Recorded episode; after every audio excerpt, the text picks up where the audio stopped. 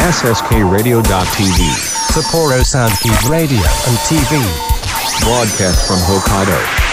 Production by SSK Radio. はい。と、3月にいただいていたおはがきをここでご紹介したいと思います。はい。はい。坂本先生、伊藤先生、お久しぶりです。お元気ですか私は先日、2年生に進級が決まりました。と、春からは最終学年として言語聴覚士を目指していきます。6月は千葉県鎌ヶ谷市に、9月は浦安に、それぞれ1ヶ月間学びを深めてきます。この1年間は特に1月から3月がとても苦しく、挫折をしつつも前だけを見て歩いてきました。2年時も困難はあると思いますが、打破していきたいと思います。本当ならば、春休みに美学に伺いたかったのですが、春休みが短いため、札幌に行けなさそうです。ですが、今年はどこかでお会いしたいので、その時まで待っていてください。原田美穂と。おう美穂ちゃんから。そうなんです。はい。美はい。穂ちゃんは美学生であり、はい。で、美学の講師もね、やってくれてたんですよね。はい。前にもね、ここでね、うんあの、お手紙ご紹介させていただきましたけども。今、言語聴覚士を目指してはい。頑張ってるところですけど、うん。ええ、結構苦しんでるみたいですよね。うん。そしていよいよね、うん。今回が最終学年ということで。。あっという間。いや、本当ですよ。ね入ったと思ったらもうにね、2年目なんだ。そうなんですよね。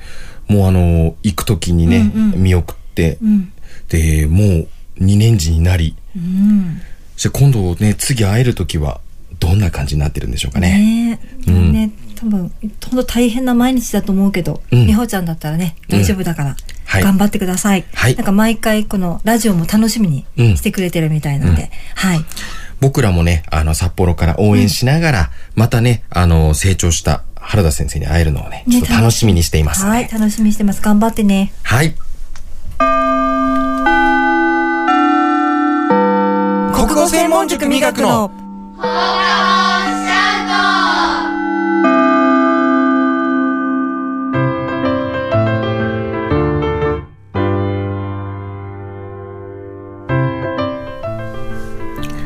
この番組は国語専門塾磨く手締理科テクニカル TI 以上各社の提供で北海道札幌市 SSK ラジオ .tv エジソンスタジオからお送りします。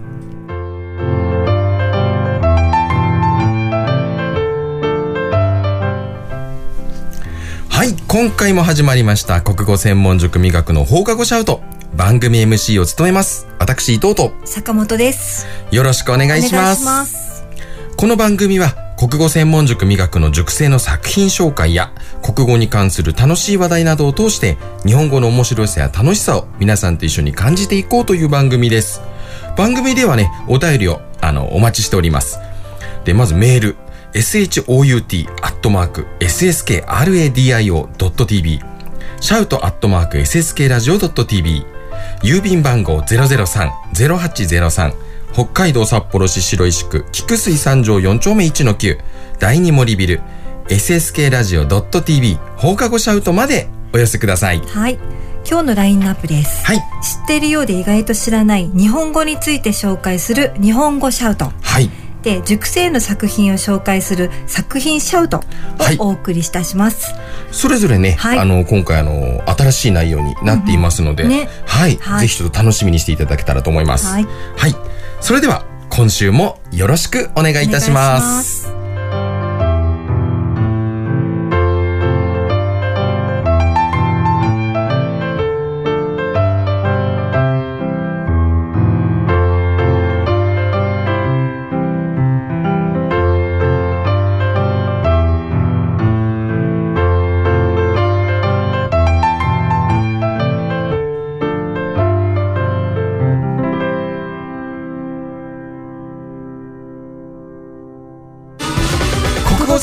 塾磨くの国語専門塾磨くの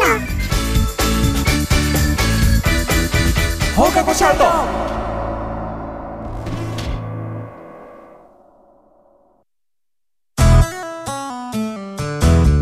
僕と一緒に科学しませんか？札幌市を中心に科学教育普及活動を行っている手締まり課。手締まり課では娯楽だけでなく教育も掛け合わせたエデュテインメントをモットーにサイエンスショーの開催や実験ブースの出展を行っております。詳しくは公式 Facebook ページ手締まり課まで。理想的な音作りを実現するテクニカル TI CD 制作から機材調整までさまざまなノウハウを生かした心地よい音作りを実現します。新しい時代の新しい音をあなたの耳に「テクニカル TI」ムハルこと木村遥です。ミクチンこと木村ミクです。ダブル木村のマイペースラジオでは私たちのゆるゆるトークをお届けしております。毎月第4土曜日、SSK ラジオ .tv 公式ホームページ、並びに Apple Podcast で配信です。お楽しみに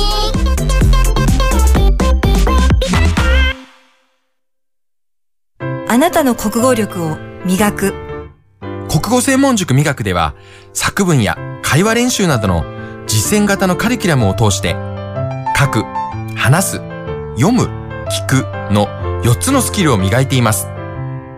SSK ラジオ内では塾での活動を紹介する番組放課後シャウトも放送中。詳しくは国語専門塾美学で検索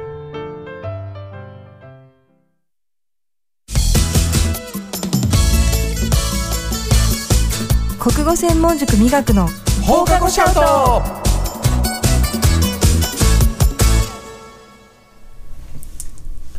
日本語シャウト。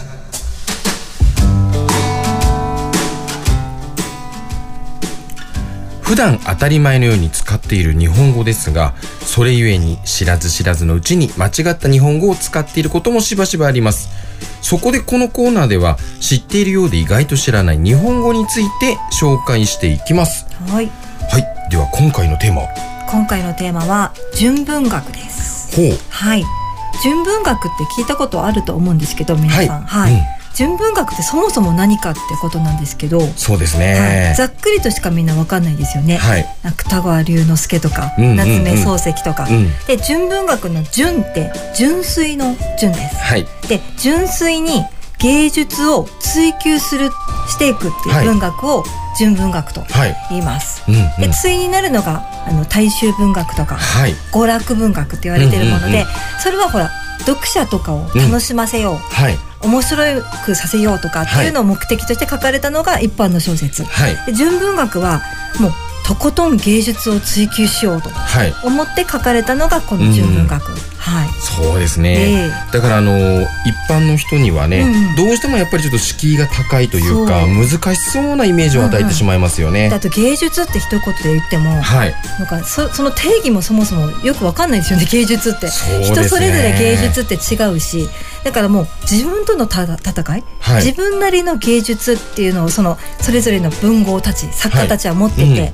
その自分たちの目指す芸術に向けてはい。こう書くから、うんうん。どっちかというとこう読者なんて関係なしで 関係なしで自分との戦いはい。自分とのこの芸術論との戦いみたいなのがあるから、だから結構昔の文豪さんたちってはい。苦悩してますよね。そうですね。なんか悩んでるというか、うんうん。ね。わかります。繊細な方々が多いというかそしてすごく、うあの事故をだからさらけ出す感じの内容が多いですよね、でその難しい感じの純文学なんですけど、はい。確かに純文学って難しい本もたくさんあるんですけど、はい。で私が今回紹介するはい。純文学入門みたいなはい。本が、川端康成のはい「棚心」の小説。はい。棚心って手のひらの小説とも言うんですけど、手のひらって字はい。出て、でその棚心の小説が私はいつも、はい。みんな生徒たちにもおすすめしてるんですよね、はい。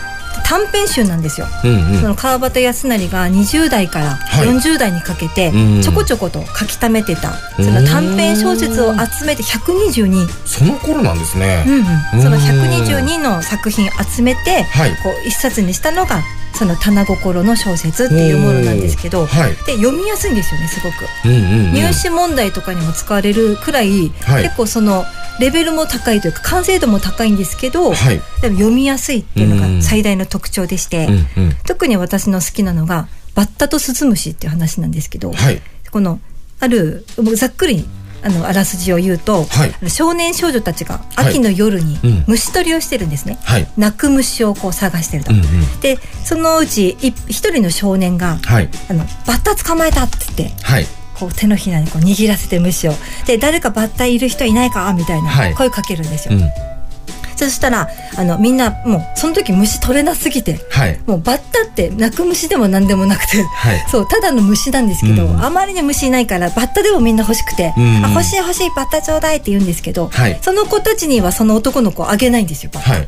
でそのうちに一人の女の子が、はい。私にバッタちょうだいって来るんですよ、うん。でそしたらその時初めていいよと、はい。でもこれバッタだよって言って渡すんですよ、うん。ただ女の子は「いいわよちょうだい」って言って、うん。で丁寧にこう大事そうに男の子は手の虫をはい。女の子に握らせるんですね、はい。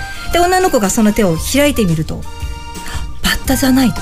うん「バッタじゃないわ」スズムシよって言うんですでバッタじゃなくて捕まえたのは実はスズムシだったんですね、はい。それをバッタって言って渡すところがちょっと小憎たらしいというか すごいじゃないですか、うん。なんか男の子の割には。うん。ほらあの最初程度の軽いものだって言って渡して、はい。でも実際はもう期待を裏切る素晴らしいものだったみたいな、うん。その多分みんなもスズムシとかもう見つけたらすごい多分嬉しい。ね。カブトムシぐらいの普通は見つけた時点でもうなんかテンション上がってますからね。そうそうそう。それを男の子があの今で言うとどうだろう。その安物のなんかアクセサリーだよとかって言って、うん。プレゼントして、はい。でも実際開けてみたら箱開けてみたらダイヤモンドだったみたいな、あでその落差が激し激しい分、あうん。こうちょっと嬉しいじゃないですか。はい。だからそれをこう語り手である私がうん。見てて、うん。その様子見てて、よくなうまいうまいことやったな少年みたいな、うん。そういうこと書いてるのがそのバッタとスズムシって話で、うん。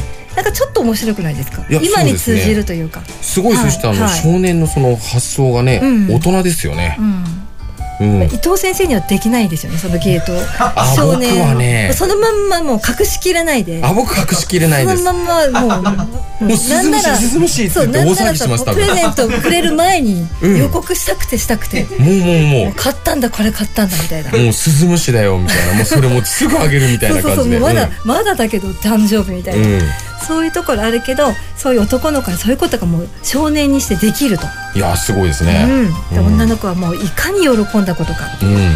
っていうその人間の心理がちょっと書かれてて、はい。すごい面白いんですよ。川端康成硬いってイメージがあると思うんですけど、うん。とっても読みやすい小説なのではい。おすすめです。はい。いいですよね。どうしてもやっぱりあのー僕も昔ねいろんなあのー小説家のものをちょっと読んだりした時に、やっぱり好みが分かれるんですよね。すごい合う合わないとかね。そうですよね。今坂本先生のねあの話を聞いていてもね多分あのラジオで聞いてくださってる方もあそれだったらちょっとうん読んでみたいなと、ね。私も読めそうだわっていうふうに思ってくださると思いますよね。小説で言うと1 2ページ半ぐらいで全部終わるので。だからあもうやだな長いなって思う頃にはもううん。終わってるので、うんはい、うん読みやすいですよ。あの本が嫌いな人にもおすすめです、そうですね、はい。自分のペースに合わせてね、うん。あの何個も読むことができますしね。そうそうそう。いいですね。ほらこの間日本語を勉強してるっていうはい。ミャンマーのでしたっけ、うん。はい。の方にもおすすめかなと。川端康成の「棚心の手のひらの小説」ともいうので、はい。探して読んでみてください。はいそれでは日本語について聞いてみたいことや知りたいことねありましたらまたこちらまでメールをお寄せください。shout.sskradio.tv シャウトアットマーク SSK ラジオ .tv 郵便番号003-0803北海道札幌市白石区菊水三条4丁目1の9第二森ビル SSK ラジオ .tv 放課後シャウトまでお願いいたします。それではお知らせを挟んで続いては作品シャウトのコーナーです。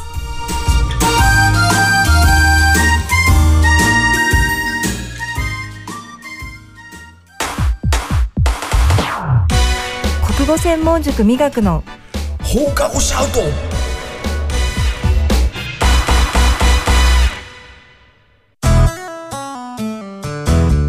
僕と一緒に科学しませんか？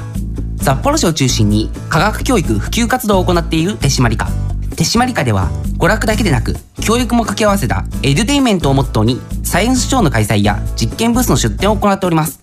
詳しくは公式 Facebook ページ手締まり課まで。理想的な音作りを実現するテクニカル TICD 制作から機材調整までさまざまなノウハウを生かした心地よい音作りを実現します。新しい時代の新しい音をあなたの耳に「テクニカル TI」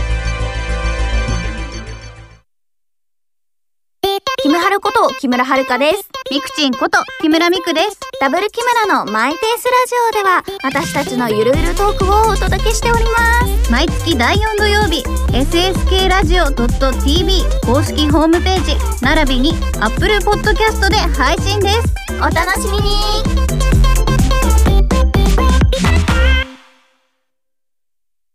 あなたの国語力を磨く国語専門塾美学では作文や会話練習などの実践型のカリキュラムを通して書く、話す、読む、聞くの4つのスキルを磨いています。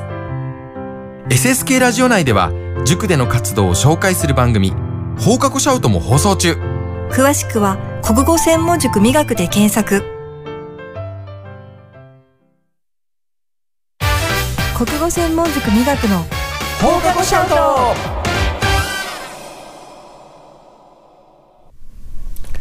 作品シャウト。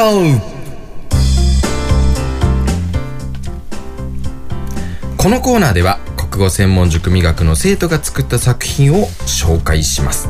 今回のテーマは将来の夢作文です。はい。はいよく将来の夢って聞かれますよね。はい。中学に上がる時とか、うん。あとこう大学受験する時とか。そうよくそういう作文聞かれますだからこう毎回毎回何をどうやって書けばいいのかっていうのが分かんないと困るので、はい。なんか美学ではその下書きシートを作ってはい。はい。学習してます。で、はい。学習してました。うん。でその流れ簡単に説明するとまはい。ず将来の夢聞かれたら、このまず将来の夢は何々ですっていうふうにはっきりと最初に述べます、でその夢を持つようになった出来事、はい。きっかけ、うんうん。それの理由みたいなものを書いて、はい。その後その夢がもし実現したらはい。具体的にどんなことがしたいかはい。どんな人物像を目指してるか。うん。でその後はその夢について難しいところとか大変なところは何かってことを考えて、はい。で夢を実現するにあたって一番一般的に必要なこと。はい必要な力は何かっていうのも述べて、はい。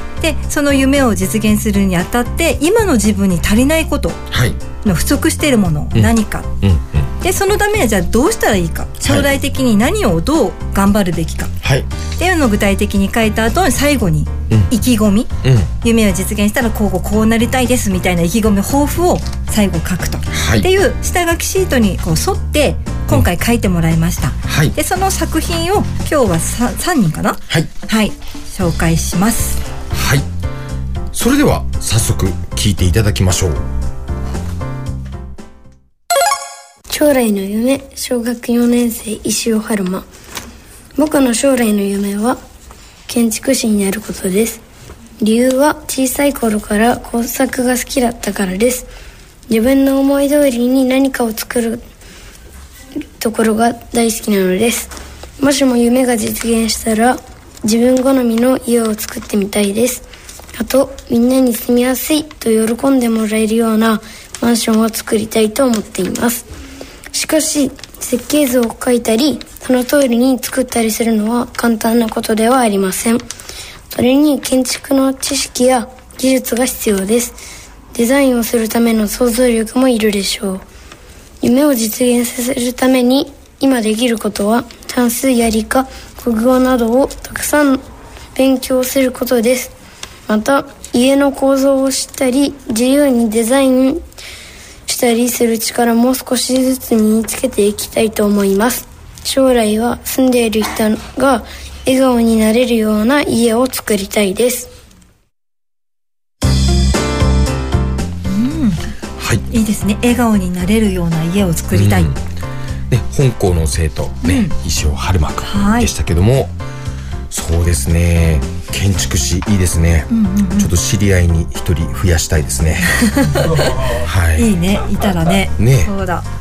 頑張ってもらわなくちゃ。もう将来の夢もそうですけどね。あの生徒一人一人ね。いろんな目標がありますので、あのそことしっかりねあのつながって、はい。将来ねあの僕がいろんなこと困った時とか、いろんな力をね貸していただこうというふうに僕はね生徒に思っていますので、建築士ってほらなんか理系のイメージがあるじゃないですか、はい。でもやっぱりその春馬くんが言う通りね全ての教科しっかり勉強してっていうのがうん。いいな、想像力もすごい大い事だっていうのもですごくよく分かっててうん。いいかなと思います、バランスが必要なんですね、うん。本当にね、では続いての作品です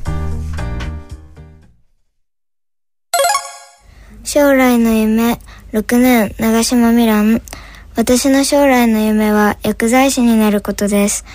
祖母のお薬を日にちごとにケースに入れるお手伝いをした時に、家族から薬剤師になってみればと言われたことがきっかけです。その夢が実現したら、薬の力でたくさんの人の命を救いたいです。そして、一緒に働いている人や患者さんに、この人頼りになる、憧れるな、と思ってもらえる薬剤師になりたいと思います。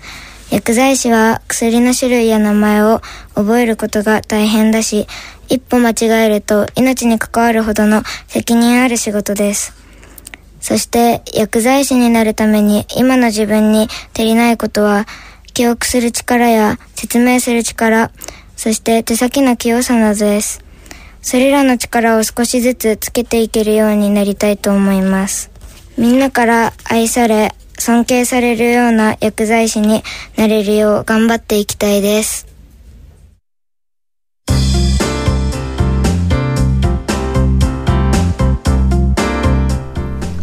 はいこちらはね本校の長島美奈さんのね。はいはい。作品ですね、はい。薬剤師。うん。いいですねいやもうねあの2人聞いてもそうなんですけど、あの自分のためにっていうよりはね、もう本当に人のために人に喜んでほしいとか、そうそうう。ん、あの人の力になりたいっていうね、もう本当にこの優しさが伝わってくる内容なんですよね。みなちゃんもきっかけがねなんか本当具体的で身近でいいですね、おばあちゃんの薬をこう、うん分けてる時にうんなりたく、なりたいという気持ちが芽生えたと、はい、うん、いいですよね。いやあの改めてねきっかけも大事ですよね、こうやってね将来の夢を持つ上でね。うん、さあそれでは最後の作品です。将来の夢、高校1年、村上で、私の将来の夢はゲームプログラマーになることです。私はゲームが大好きで自分で作ったゲームをプレイしてみたいと思ったからです。もし私がその夢を実現することができたなら、自分の入ったゲーム会社の仲間たちと協力し合い、面白いゲーム作りに貢献したいです。しかし、ゲームプログラマーになるには難しいことがいくつかあります。例えば、ゲームプログラマーは、プログラミングに使う長いプログラムコードや、複雑な記号の使い方を何種類も覚える必要があります。そして、それらを覚えた証明として、二つの、のプログラム言語の試験と、情報学検定の試験、試験の計3つの難しい試験に合格する必要があります。今の自分には3つの試験に合格するための十分なプログラムの知識がありません。だから、検定の問題集で対策を行ったり、プログラミングの本を買って、プログラムの知識をもっと増やそうと思います。ゲームプログラマーになるためには、覚えなければならないことがたくさんあります。そのことで、周りから難しい、できるわけがないと言われることもあるでしょう。しかし、私は諦めずに何度でも挑戦して、いつの日か夢を叶えようと思います。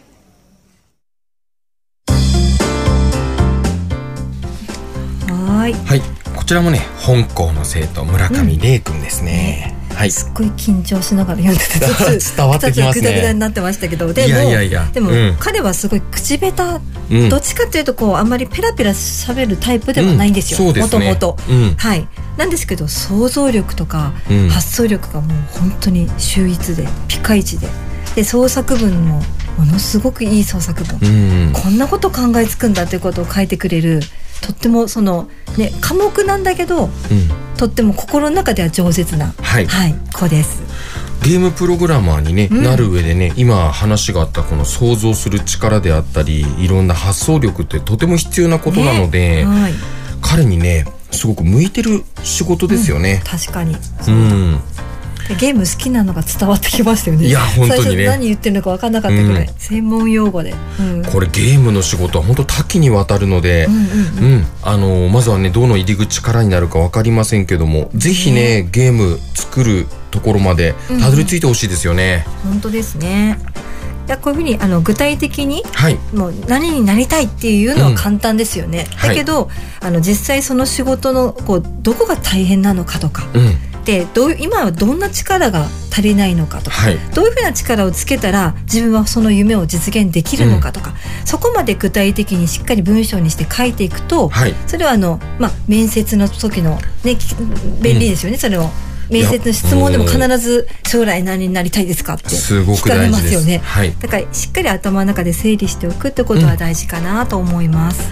実際あのー試験であの、うん提出するね自己推薦文とかにも当然使える内容ですのでこの書き方をねしっかり覚えていてくれると、あのーいろんなところで役に立ちますので、はい。うんあのーこれはねぜひねあの生徒のみんなも忘れずにまたあのーどこかでねまたこれをやって、改めてね確認してもらおうというふうには思っていますので、はいはい、よろしくお願いします。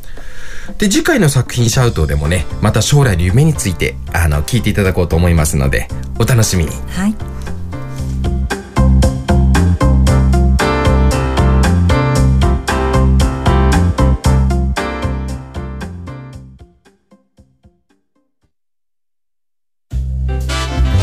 国語専門塾美学の。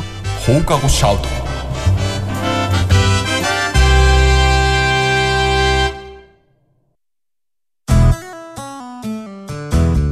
僕と一緒に科学しませんか？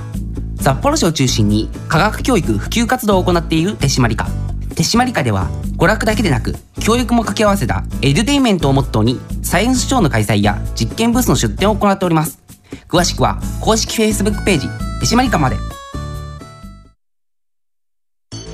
理想的な音作りを実現するテクニカル TI CD 制作から機材調整までさまざまなノウハウを生かした心地よい音作りを実現します。新しい時代の新しい音をあなたの耳に「テクニカル TI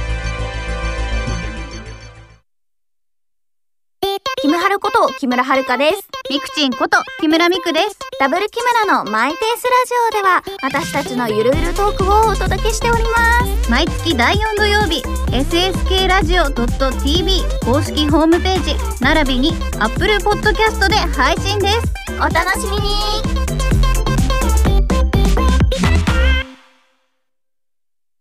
あなたの国語力を磨く国語専門塾美学では、作文や会話練習などの実践型のカリキュラムを通して、書く、話す、読む、聞くの4つのスキルを磨いています。SSK ラジオ内では、塾での活動を紹介する番組、放課後シャウトも放送中。詳しくは国語専門塾美学で検索国語専門塾美学の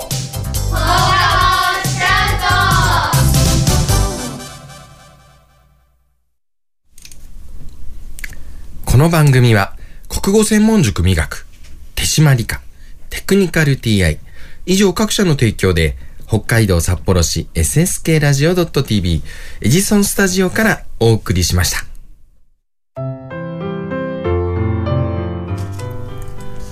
さあ、今回もね、はい。もうエンディングの時間がやってまいりました。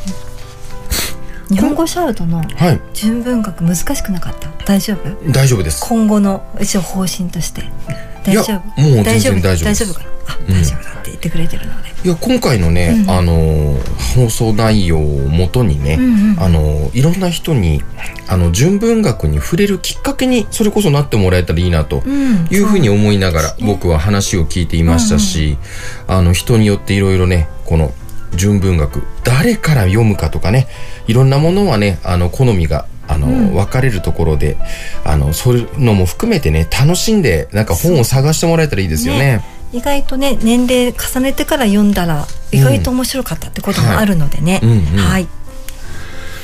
では、あの、日本語シャウトも含めて、あの、感想をまた皆さんに送っていただきたいなというふうに思っております。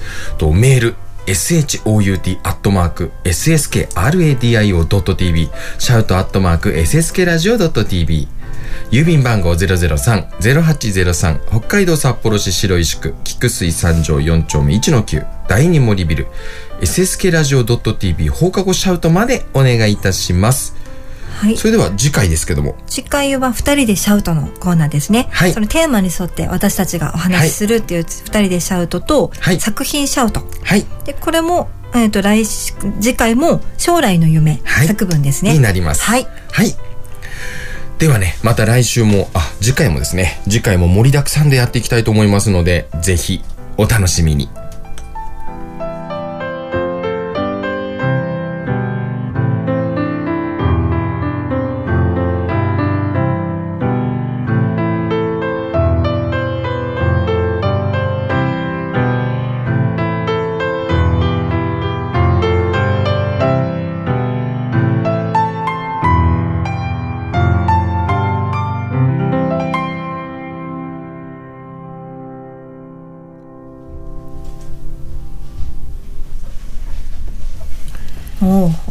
したね。お疲れ様おでした疲。れ様です。あの、ちょうどね、あの、放送が、次は、17ですか。ね、あの、母の日、そうそう、5月14日、うん日曜日ね。はい、終わりまして。はーい。母の日。いつも美学では母の日学習って言って、何かプレゼントをはい作って、はい学習の中で渡してるんですけど、今年は、何でしたっけ短歌。短歌と短歌、川柳とか歌を作って、はいお母さんに五七五とかで、それをね、色紙や短冊に書いて、うん書いて、うん。で、もう一つは、うんと、貯金箱。そう、貯金箱。オリジナル貯金箱で、無地の貯金箱のこの缶にそう。メッセージを書いてもらったりとか。うん。そこからデザインをしてね。そうそうそうそうプレゼントを作ってもらうというやつ。心配なのはみんなちゃんと渡したかっていう。毎年、そう毎年渡しそびれてカバンの底にずっとあるっていう子もいるから。そう。みんな渡したかな僕のところはね、その逆でね、もう持ってくときにね、帰ったら渡してやるんだって、もう意気込んで帰って子がいるんだけど、いや、ダメだよと、14日までなんとか隠してほしいくれと。うん。今日渡すことが目的じゃないからね。なんかみんな言ってたね。ね。隠すところないって言うよね。そう、もうその、プレゼントを隠す場所がない。全部お母さんが見るっていう。そうそうそうそう。この間面白かったのはね、あの、テレビの裏に隠すってあったけどね、ちょっと埃っぽいからやめてって言って、お願いしたんだけど、そう。もうね隠、す場所ってあるでもあんまりないよね。私はないよね。クローゼット。まあね、イメージ的にはやっぱりクローゼット、あとは一応生徒に言ったのは、あの、お母さんがあまり普段あの、触らないところ、立ち行かないところに、あの、かなるべく隠してと。うんうんそれがね、なかなかなくない？そうだね。うんだから、あの、服とか入ってるところって、特に小学生とかだと、お母さんが服用意するとかってなると、すぐ開けられそうなのでそうそういうのちょっとおっかないのでね。なんかみんな苦労してたよね。うんどこに置けばいいかみたいな。実はね、お父さんが迎えにね、来てくれた人には、もうお父さんに申し訳ないと。うん協力してやってくれと。うん。お願いをしてね、お父さんも分かりました。って言ってね。うん。お父さんがね、うっかりバラしちゃったら意味がないんですけどね。うん。逃げ切ってほしいなと思いながら。うん。母の日はお二人ともディレクターたちは何か今年あげたりしましたプレゼント思いっきり仕事に行ってまあす仕事か。すいません。ちょっと野球の中継のお仕事の方に。あー。はいあじゃあ一日家にいなかった。と言えないなかった。ですあそれいつでもあげられるのでプレゼントは、まあそうですね。なんか考えない今日でもとな今日でもびっくりしました。よ。僕はもう勝手にね、まあ仕事って言われたからあれでしたけどね、一日中野球してましたっつって、プライベートで野球しててね、大大スルーだったらすっげえおかしいいと思うんですけど。やいやいやいやいやそんなことはないですけどね。あれ局長は？同じくエスコンフィールド北海道にいましたね。あー。え仕事で。野球の仕事で。プラプライベート野球見てた？いや仕事です。えあ、本当に？二人揃って別の仕事だったんですけど、あそうだったんだ。同じところにはいるという、エスエスコンいいですよね。あ行きましたか？一回行きました。試合行きました？試合で行きました。ね。うん、言ってた。うん。まあ、すごい負けた試合。一、一安打の試合。あの、10-0で負けたけどさ、みみんなに言うとね、大体、あーって言われる。んですよ。あーって言われて、あー、その日ですかみたいな感じで言われるんだけど。初めて娘と一緒にその野球観戦行って娘がもうこのメガホン持って、はい。もう誰よりも声を出しはい。てはい。応援してて、うん。でももう歌ない歌ない。かわいそうになってきて、もう、うん。最結局1安打？そう。そのそのためでも頑張れ頑張れって隣で、うん。ねすごい挙切なかったよね。果てにはもう西部のね、助っ人外国人を応援してましたからね。う。ん。そうそうもうね野球もういいって言ってました。でもこれでね、一応ね、また、また行くよって説得したけどね。そうそうあそうそうまた行こうねって言ったけどもうあんな試合見てたらね、うん。ただただねまあまだまだこれからのいや、ほんとほんと。そしてあの、我々はね、あの、一応ハムの勉強も含めて、はい。あの、あれですよ、トレカ。あの、アプリであるじゃないですか。はいはいはい。あれも一生懸命ね、うん。集めてますよ。やってます？トレカ。トレカは聞いたことあります？けど知らない？やったことはあ、ないやってる？一応、ちょっとだって情報交換ね、そしたらね。えじゃあ、うん。母の日は何もあげてないと、局長も。まだです。ええありがとうももちろんなしとてか、あの、本当に帰ってこれたのが、ついさっき10時ぐらいで、ああ、そっか。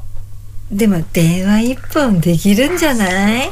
終わって帰れるのももう深夜1時とか、あそっか。そうなんですよね。もうそんなに忙しかったんだ。じゃあ今日さ、あの、これ終わって、下でお会いした時に、これから楽しみにしててくださいって。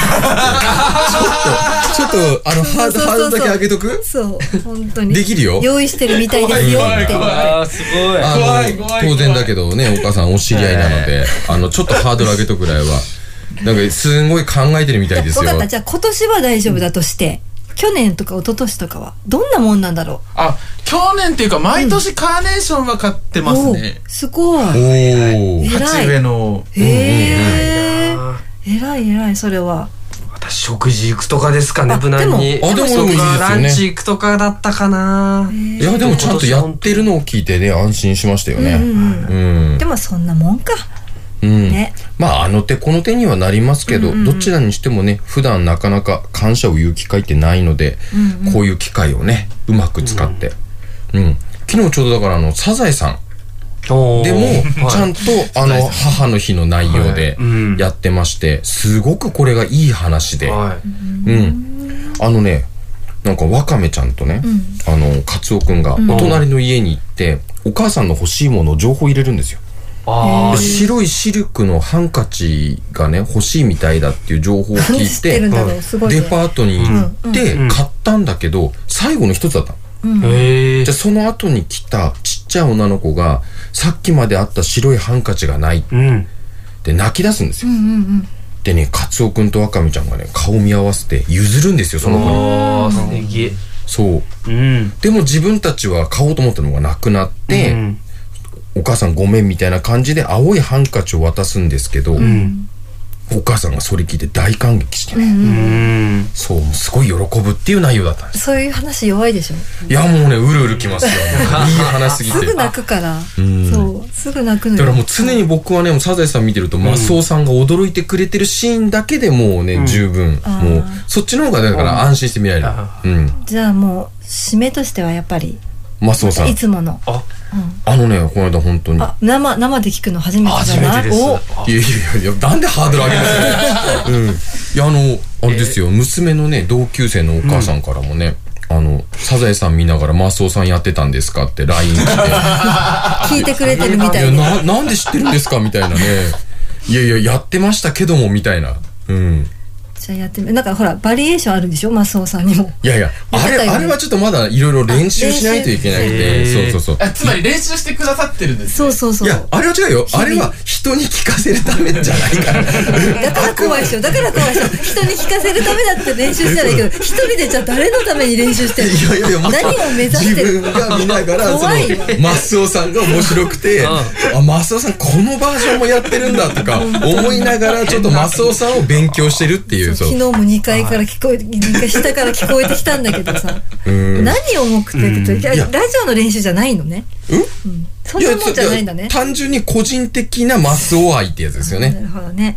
うん。じゃあいいよ。パターンはもう任せるのでいやいやいや、パターン任せそるのはもう一れでじゃあ締めということで。